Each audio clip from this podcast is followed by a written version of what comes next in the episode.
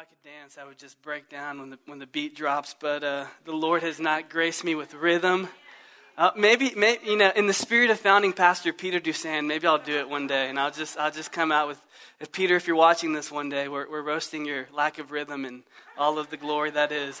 Uh, well, good morning. Welcome to the Springs. Uh, my name is Pastor Alberto. I have the privilege of serving here as lead pastor and leading this church uh, with our team of elders, Chief Elder Jesus. And so, really excited to gather here and to worship with you uh, this Sunday morning. When we gather, we don't just come here to uh, hear songs and listen to words or sit in for a TED Talk. Rather, we gather for worship. We worship the Lord in song. And as we worship the Lord, there's this relationship where we give praise to God. God visits us. And in that place, He begins to form us and make us more like Jesus. And when we open up the Word of God, we look into the Word as the Bible uh, was given one of the reasons for our transformation. And so when we look at the Word of God, there's this supernatural thing that happens, this wonderful mystery that God begins to transform us. That the living Word of God begins to get into our heart, soul, and mind, and, and something happens we experience the presence of God and become more like Him. And so that's what we're going to do right now, and that's what we're going to do every single Sunday as long as I still lead here. We're going to look at the Word of God. And so, uh, will you stand with me as we honor the reading of God's Word? And we're going to look at James chapter 5, verses 7 through 11. James 5. 7 through 11. If you're joining us via live stream, thank you so much for worshiping with us. I too invite you to stand with us wherever you find yourself to honor the reading of God's Word. Verse 7 says, Be patient, therefore, brothers, until the coming of the Lord. See how the farmer waits for the precious fruit of the earth. Be patient about it until it receives the early and the late rains. Verse 8 You also be patient, establish your hearts, for the coming of the Lord is at hand. Uh, do not grumble against one another, brothers, so that you may not be judged. Behold, the judge is standing at the door. As an example of suffering and patience, brothers, take the prophets who spoke in the name of the Lord. Verse 11 Behold, we consider those blessed who remained steadfast. You have heard of the steadfastness of Job and have seen the purpose of the Lord, how the Lord is compassionate and merciful. This is the word of the Lord. Thanks be to God. You may be seated as we pray. Lord, what a privilege it is to be able to gather into a room and worship you with family. Uh, Lord, I pray that as we sit here and stand here, uh, that you would come and reveal yourself to us. Lord, would you remove any lies, fears, distractions, thoughts that would keep us from seeing you and experiencing you? Holy Spirit, I pray that you would help us see this word and, as Pastor James says, put it into action. In Jesus' name, amen. Amen. So, about three, two years ago, uh, my wife and I found ourselves um, at the happiest place in the world, uh, the DMV. And uh, we were there because uh, my wife has been a, a, a, Texas resident for about three years now. She's originally from North Carolina, and so we went to the DMV uh, to update her driver's license. And I thought to myself, well, while I'm here, I guess I'll finally update mine. And uh, there was this uh, wonderful thing that happened. Uh, she was filling out all of her paperwork, and she got her brand new license. But the receptionist said, in order to receive this license, you have to turn in your old one. And uh, Morgan was like, Well, if I knew how to do that, I would just left it at home because uh, this is my North Carolina driver's license. It's so special. And so what happens is she turned in her North Carolina driver's license. They gave her a Texas license. And what happened in that moment is that my wife was no longer a resident or citizen of North Carolina. Uh, she was now grafted into the great republic of Texas. Uh, and, yes, let's praise God for that. And with that uh, came so many unique benefits. You know, no longer did she have to pay state income tax in North Carolina because we don't have one here. And uh, she forfeited her right to Bojangles and all delicious, uh, you know, uh, soul food. And now she barely likes Tex-Mex. And so with this exchange came a whole new life, a whole new set of privileges. And it has me thinking about this transaction that happens when we become followers of Jesus. Uh, the moment that you say yes to Jesus, the moment that you place your faith in Jesus, what you instantly do in that moment is that you renounce your citizenship in this earth and you become a citizen of the kingdom of God. Uh, no longer do you abide to the ethics and the ways of this world. Rather, we're called to the original standard, a higher standard, the standard that actually gives life and makes us whole, and that is the way of the kingdom of God. And so when you become a follower of Jesus, you're no longer a citizen of this nation, a citizen of this world. We're citizens of his kingdom. And as I was watching uh, the Olympics, uh, the, the, opening on, on, on Friday, uh, I, I, one of my favorite things to do is see all these Olympians come in with their nations. Many people think it's boring. I think it's like uh, uh, another form of people watching, like you see just these nations and the best athletes represented with them. And one thing that I found interesting is that every now and then there would be this obscure nation that I'd never heard of, somewhere in Micronesia, and it would have like a population of 30,000 with two athletes competing. And I'm thinking to myself, where do these athletes come from? And a lot of those athletes were actually from the United States. They would compete in college here, they would compete at a professional level, yet when their citizenship called upon them, they belonged to that nation. And so, though they lived in the United States and compete at UT or in the NBA, they belong to the nation where they hold their citizenship. And it has me thinking about that idea. Though we live here, we don't belong here. Uh, and what that means is, is that you and I are exiles. The scriptures describe this experience as being exiles, in that if this isn't our home, and we are waiting for our final destination, this place that we find ourselves in, this in between place, we are just pilgrims traveling through as exiles. And, and the reason why I open with this, the reason why I want to bring our attention to this, is because if we can remember this, if we understand this, that we are not permanent citizens here, that we're just passing through, that our final destination is the kingdom of God with Him as He establishes His rule and reign here, if we remember that, it will have a tremendous impact on the way we understand struggles and hardships. Uh, it, will set the right expectations for life when we experience suffering, when we experience grief, when we experience sadness. Because we're not letting the world's expectations regulate and sort of help process struggles and griefs and suffering. Rather, in the kingdom of God, they have redemptive purposes that the Lord uses to make us more like Him. And this is what Pastor James is trying to show us and what he's sharing with his congregation. So let's look at verse 7 through 8. It says in verse 7 uh, Therefore, brothers, be patient. Be patient, therefore, brothers, until the coming of the Lord. See how the farmer waits for precious fruit of the earth, being patient about it until it receives the early and the late rains. You also be patient. Establish your hearts, for the coming of the Lord is at hand. And so, where we find ourselves in this setting is that James is shepherding a group of people that is experiencing all sorts of afflictions and persecution. We've covered this a few times before, but we see this community of believers uh, that are living in Jerusalem uh, being uh, killed and martyred for their faith. We see them uh, being oppressed by the rich and wealthy. Uh, their quality of life is so low simply because they identify with Christ.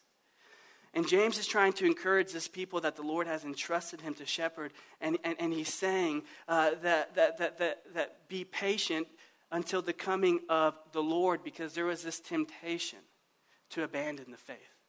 There was this temptation to let go of everything that you've committed to the Lord. There was this temptation to run away. And James is trying to stir up hope in their heart and reminding them that, that who they're living for and, and, and, and, and what they're doing is not done in vain that, that, that in fact Jesus was real, that he lived, that he died, that he rose from the dead. And James looks out into the world, and though he's afflicted, and though he's experiencing great suffering and trouble, he is reminded that Jesus is who he said he is.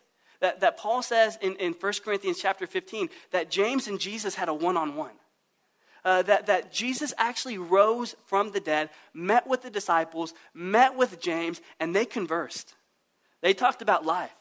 And, and, and in that moment, there's this, uh, whatever that conversation looked like, imagine if you're standing with the resurrected Jesus. I mean, faith and belief begin to fill your heart. A sort of faith and belief and confidence in the Lord that overshadows all of the suffering and afflictions and hardships that we might experience. And so, James, when he says this, it's not this sort of casual cliche thing like you're struggling and you've had a bad day and work's going really rough. Have joy in the Lord. Rather, when James says this, it's because he knows the Lord. He's seen the Lord. He's experienced the Lord. He's seen the resurrected Christ. So he's not saying the obvious Christian thing to do. Rather, he's speaking from a place of experience that's worked for him. And so he begins to give us sort of uh, three different examples of patience. And the first one is about a farmer. Uh, and, and he says, See how the farmer waits for the precious fruit of the earth, being patient about it until it receives the early and late rains. And so um, I, I want to draw your attention to that word precious uh, and ask the question why is this fruit precious? James could have said it was just normal fruit. See how the farmer waits for the crops, but he's trying to uh, draw our attention to really uh, what the fruit represents in a farmer's life. You see, in this ancient agrarian society, fruits and crops and farming was the source of life, it was the source of well being. Uh, how much fruit and how much crops you had really determined the quality of life you would experience in that year. If you had an abundance of fruits, if you had an abundance of crops, guess what? You're eating. We're feasting. And if there's no fruit and there's no crops, there's no money, and the quality of life would go down because there was no resources to keep the lights on, to eat and feed the family. And so this fruit was precious because it was connected to life. Uh, these crops, these fruits determined whether there would be uh, a sense of well being. And here's how precious it is it was so precious that in the Old Testament, we see people bowing down to idols that promise them a good harvest. We see in the Old Testament the people of God repeatedly bowing down, worshiping these false gods that promised, hey, if you worship me, if you uh, kill animals for me, if you bring up an offering, I will promise you in return rain a good harvest, a good return. And, and so we see Baal, he's, he represents this sort of storm god, the, the bringer of rain. And in Judges, this is sort of uh, the, the, the, the theme of the book is that there's a generation, a group of people who knew not the Lord, so they would bow down to other idols for a sense of well being in life. And so when they weren't seeing God provide for them on their timeline, they would go bow down to a false idol and say, Well, you bring us rain because we need food. They would bow down and erect what was called the Ashtaroth poles, and they would uh, offer idol worship to this goddess of fertility because children were gold, a sense of livelihood. You would put them to work and maintain the land. And we see something here. There will always be a temptation to bow down to sin when you feel lifeless there will always be this temptation to give yourself to a way out that isn't God's way when you feel like the quality of your life is low, when you feel like you are drowning, when you feel like you are suffocating, when you feel like your well being and your most basic needs aren't being met, when you feel like the Lord isn't meeting those for you, you will go bow, bow down to something or someone else that you think will satisfy you, that will give you the essential things in life. And that's why Jeremiah says in Jeremiah 5:24, as he's rebuking the people of God, he says, "They do not say in their hearts, let us fear the Lord our God."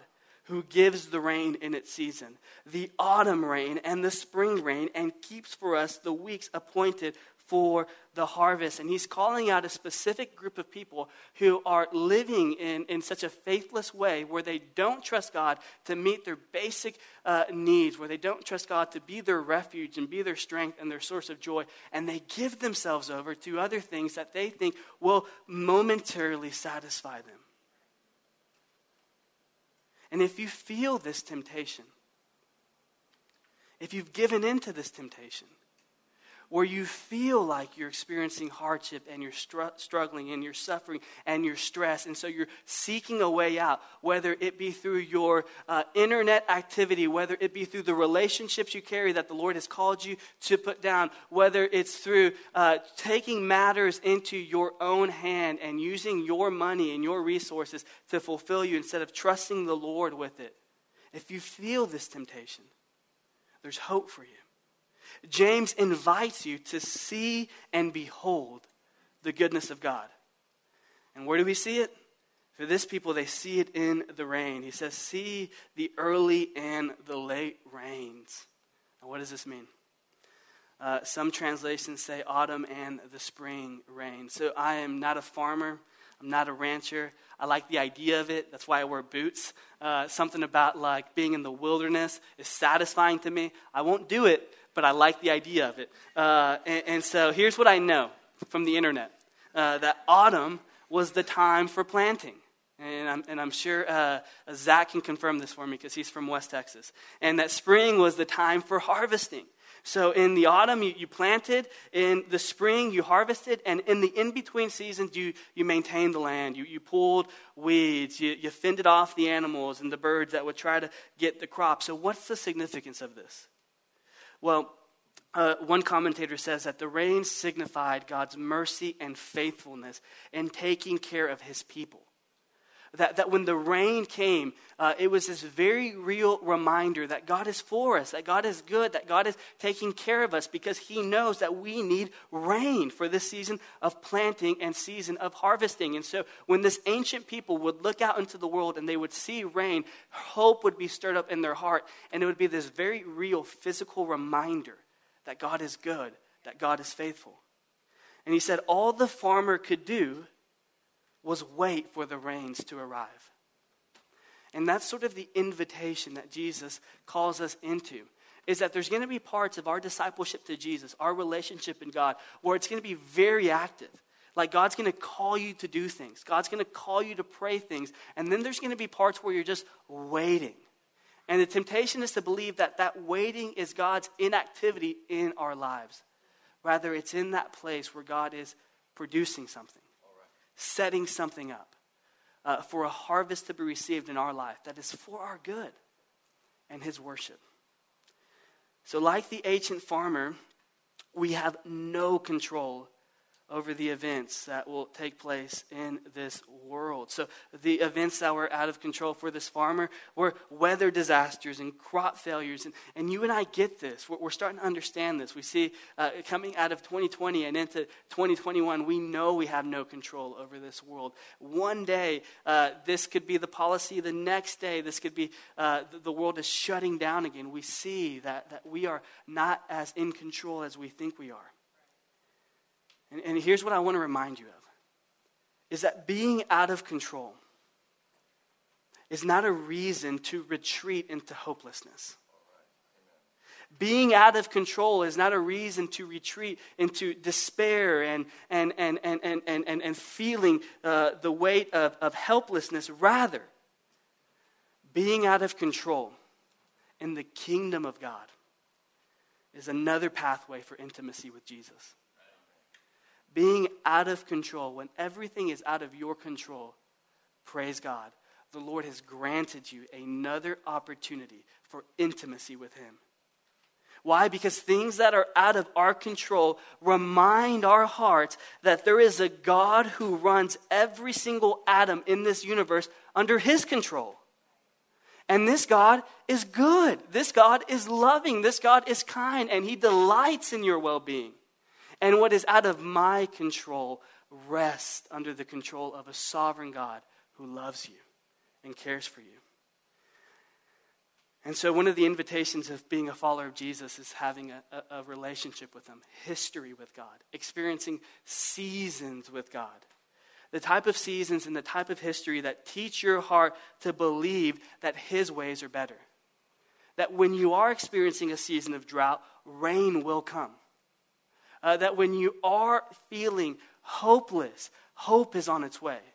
Uh, that when you feel like there's no way out, God is coming to your rescue, and He's a strong refuge. And the invitation to be a follower of Jesus is to build a history with God that teaches you to believe that He is truly good, that He is truly great, that, that, that, he, that, that rain will come, provision will come, joy will come, hope will come. We can submit to his process. His process is good. His mercy, his faithfulness can move our heart to trust. So, where do we place our trust?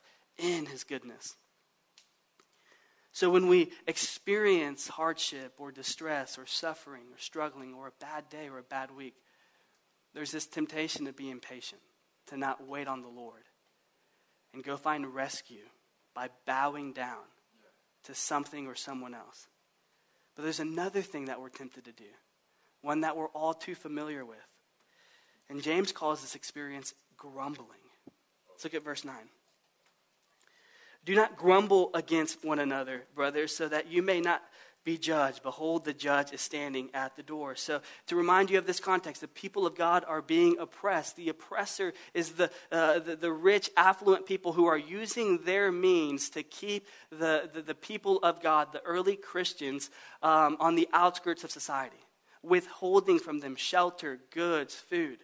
And so, there was this temptation to sort of rise up and riot to, to, to say, you know what, we're going to take matters into our own hands and, and, and we're going to seek our own form of justice. And, and, and what is the temptation here is that they would usurp God's role as an avenger. Is that they would take this place of being an avenger by taking matters into their own hands instead of submitting themselves to the Lord and pursuing His vision for love, kindness, and justice. And, and the temptation they would give themselves over to is to grumble. And, and we think about grumbling, and it seems like it's no big deal. We like to complain and we like to grumble. Sometimes uh, we do it jokingly, sometimes we, we do it seriously, like, what's for dinner? Oh, pasta again? Like, pasta. By the way, my wife cooks mean pasta, and I'm not calling her out. Uh, she is a fantastic cook. But some of you guys, when you cook pasta, I'm just kidding. Uh, I've never had your pasta, by the way, so calm down. Um, we, we grumble. Uh, we complain. Our boss asks us to do something, and, and we don't like it. And, and here's what I want to call your attention to is that in the kingdom of God, grumbling is no small sin. You see, when you grumble, what you're essentially saying is that if I had the power, I would unseat you from the throne and place myself there. I love, I love how one pastor said this uh, that, that, that, the, that when we see kids grumble against their parents, what they're essentially saying is that if I was strong enough, you would be going to bed, not me. I would put you down and I would stay up. Uh, when we grumble, what we're saying is, is that we're declaring that if we had all the power and all the authority and we had it our way, it would go down the way we want it to. And the reason why you'll never find a parent grumbling against their little one is because they have the power and authority to put them down. Tell them to go to bed, stay in your room, don't talk to me. Uh, my son's not there yet, but uh, uh I feel like grumbling against him, like, come on, man. um, but uh, he's great and I love him. Grumbling is no small sin because what we're essentially saying is that if I had the power and I had the authority, it would go down my way. Not your way, not God's way, my way. And this people are grumbling because what they're saying is that if we had the power and we had the authority, we would sort of uh, wipe out all of the people that are oppressing us. Uh, and instead of abiding to God's vision of loving them and serving them and seeing the gospel renew the most broken parts of their heart, we're just going to wipe them away and want nothing to do with them.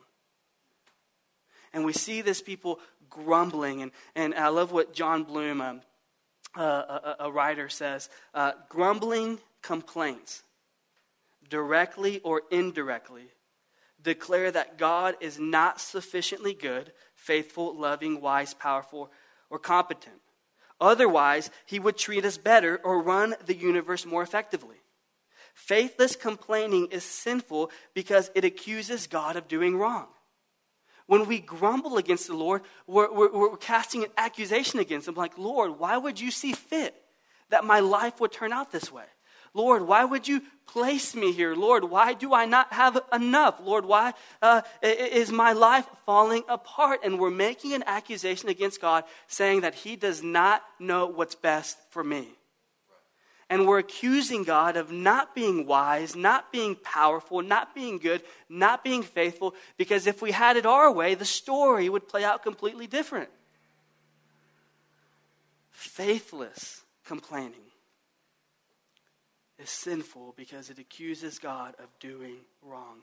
And what the scriptures remind us time and time again is that God is good that, that, that God is loving, uh, that, that though uh, we, we may suffer and be afflicted, He is faithful, He is compassionate, He is merciful, working all things out for our good. He gives and He takes away, but He is still worthy of our praise, not because He is this master in control and, and, and commanding our respect, but because He's a loving Father who sees the beginning from the end and is molding every single second of your life to craft faithfulness and goodness in your life for his glory and praise. And so, faithful complaining uh, does not impugn God with wrong. That, that complaining isn't a sin, faithless complaining is a sin. That there's a way to, to, to practice grieving and to, and to practice groaning and confessing our heart that's still done with faith. And James is about to give us two examples of that. Let's look at verse 10 and 11. As an example of suffering and patience, brothers, take the prophets who spoke in the name of the Lord.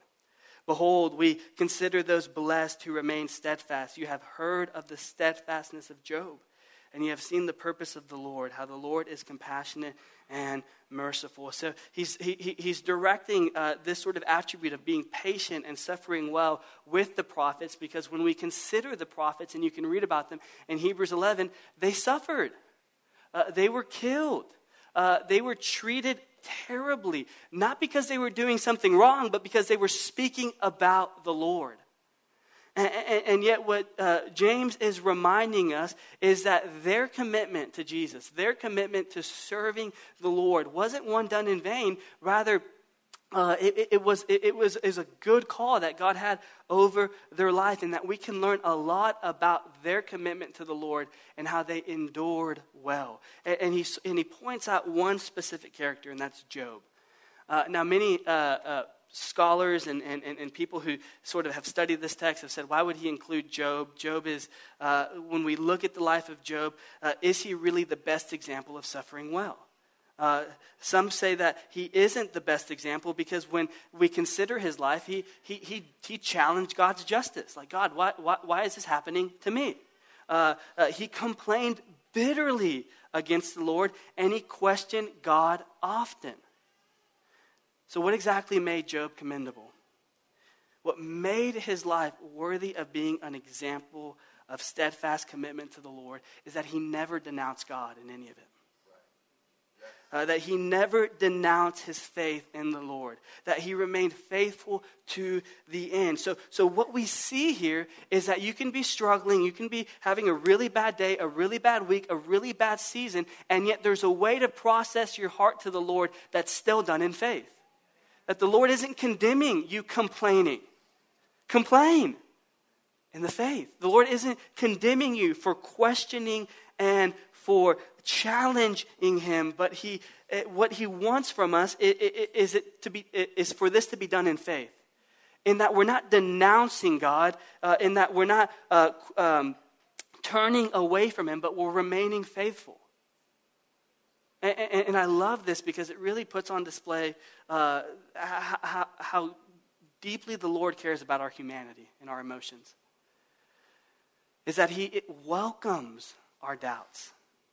He welcomes these parts of our heart that feel enraged and, are com- and feel like uh, complaining and challenging the Lord. He welcomes those things.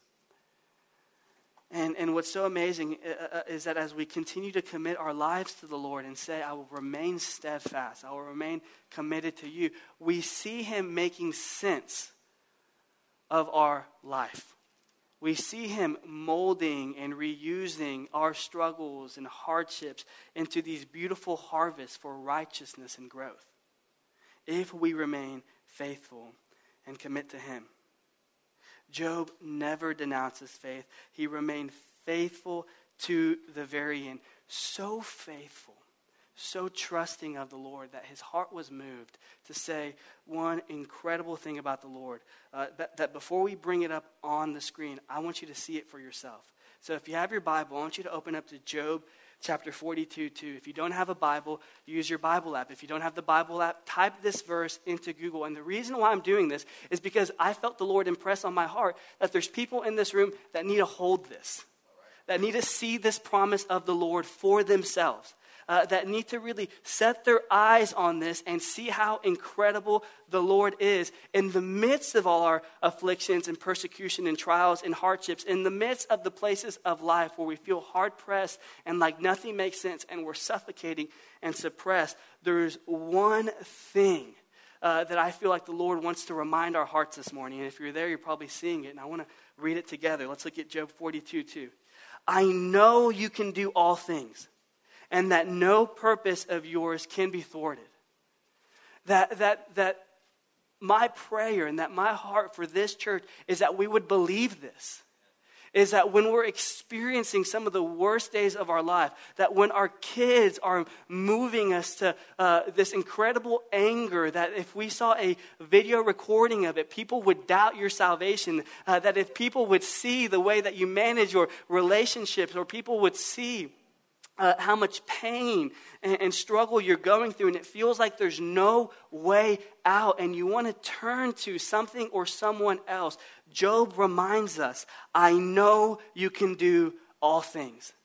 That God can do all things. That as um, Abraham would say, that nothing is too difficult for the Lord that when we're experiencing some doubt and we're wanting to denounce and turn away from the faith, when we want to give in to our own way of living and we're grieved and we're sad, God can do all things.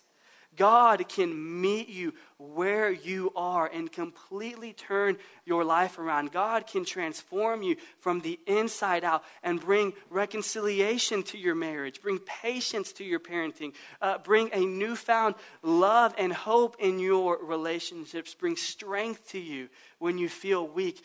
God can do all things. Do you believe this, church? Do you believe that God can do all things?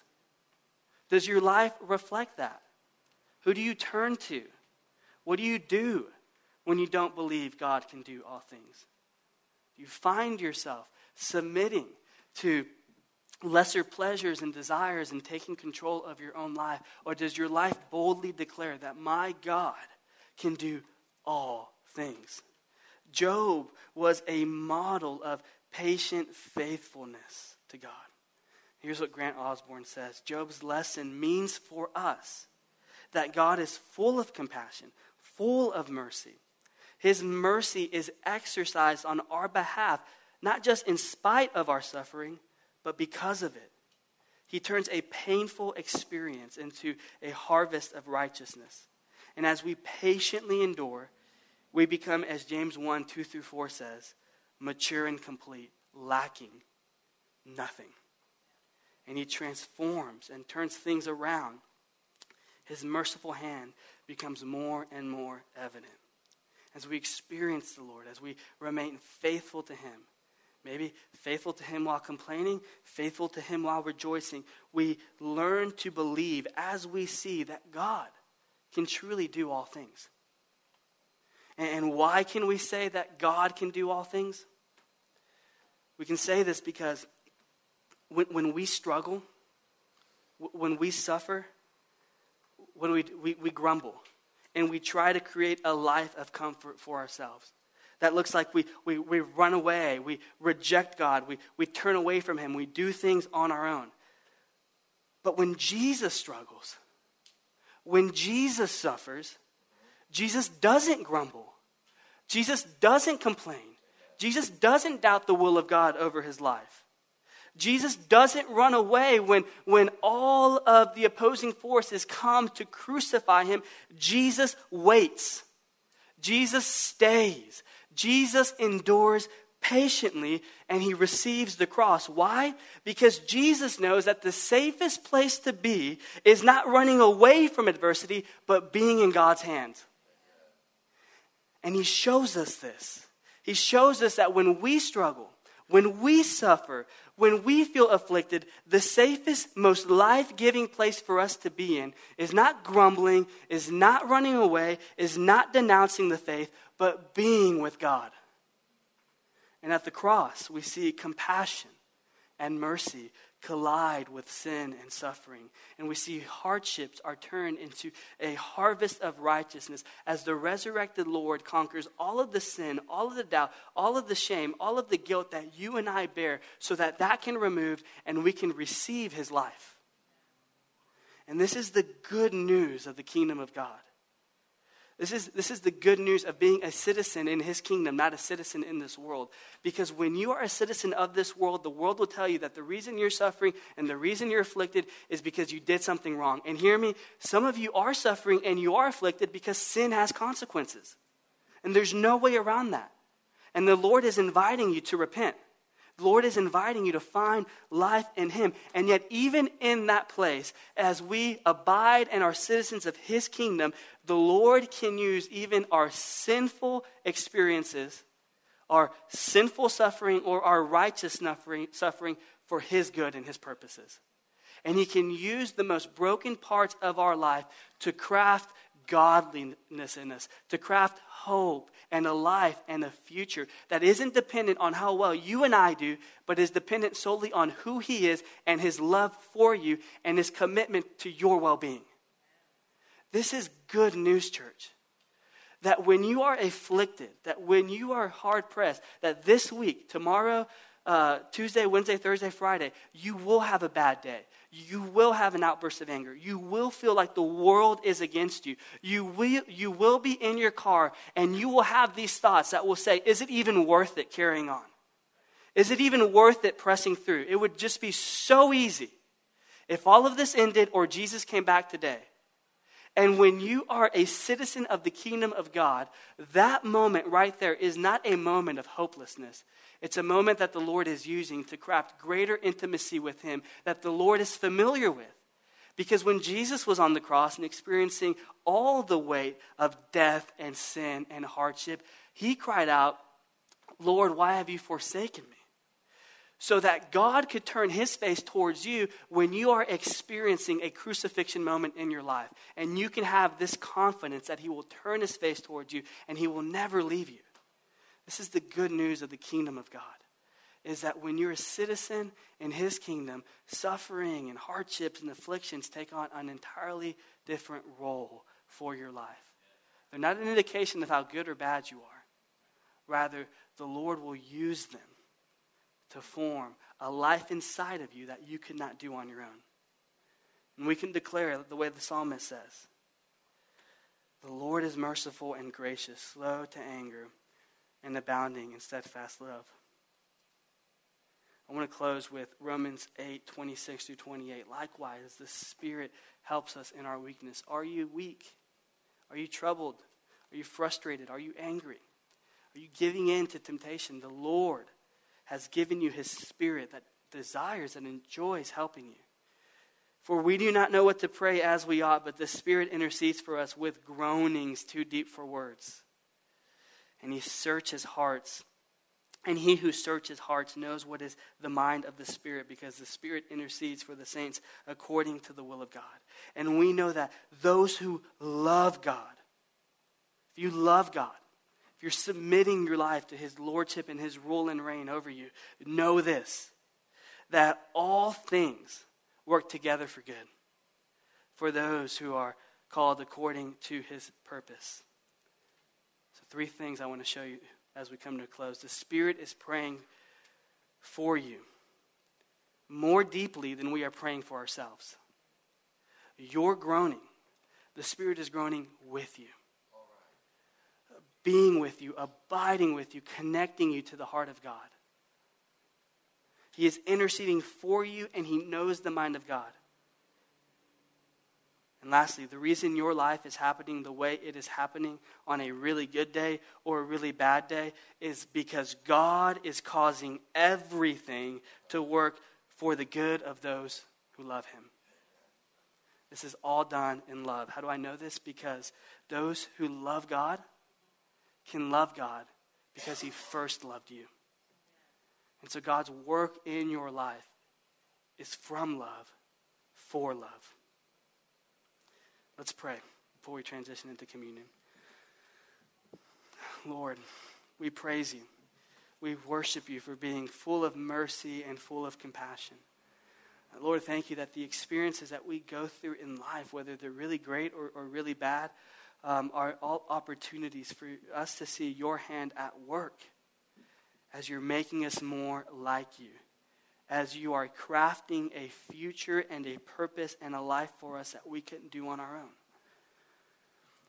And so, uh, Lord, I want to invite you humbly to come fill our hearts with your love and your presence afresh. Holy Spirit, would you help us when we feel weak, when we feel like grumbling, when we feel like giving ourselves to faithless complaints? Would you help and come stir faith in our hearts? when we feel impatient and we don't feel like waiting on you, and we want to take matters into our own hands, and we want to look for solutions and create a future of comfort and pleasure for ourselves that is void of you, would you slow us down and remind us that waiting on you is not time wasted? Because we gain more and more of you. So, Lord, I praise you for showing us through the life of Christ that the best place we can be in is in your hands, is with you in adversity or through miracles. The safest place for us to be in is waiting with you. Lord, I pray that you would move our hearts to believe this and trust you more and more this week. In Jesus' name.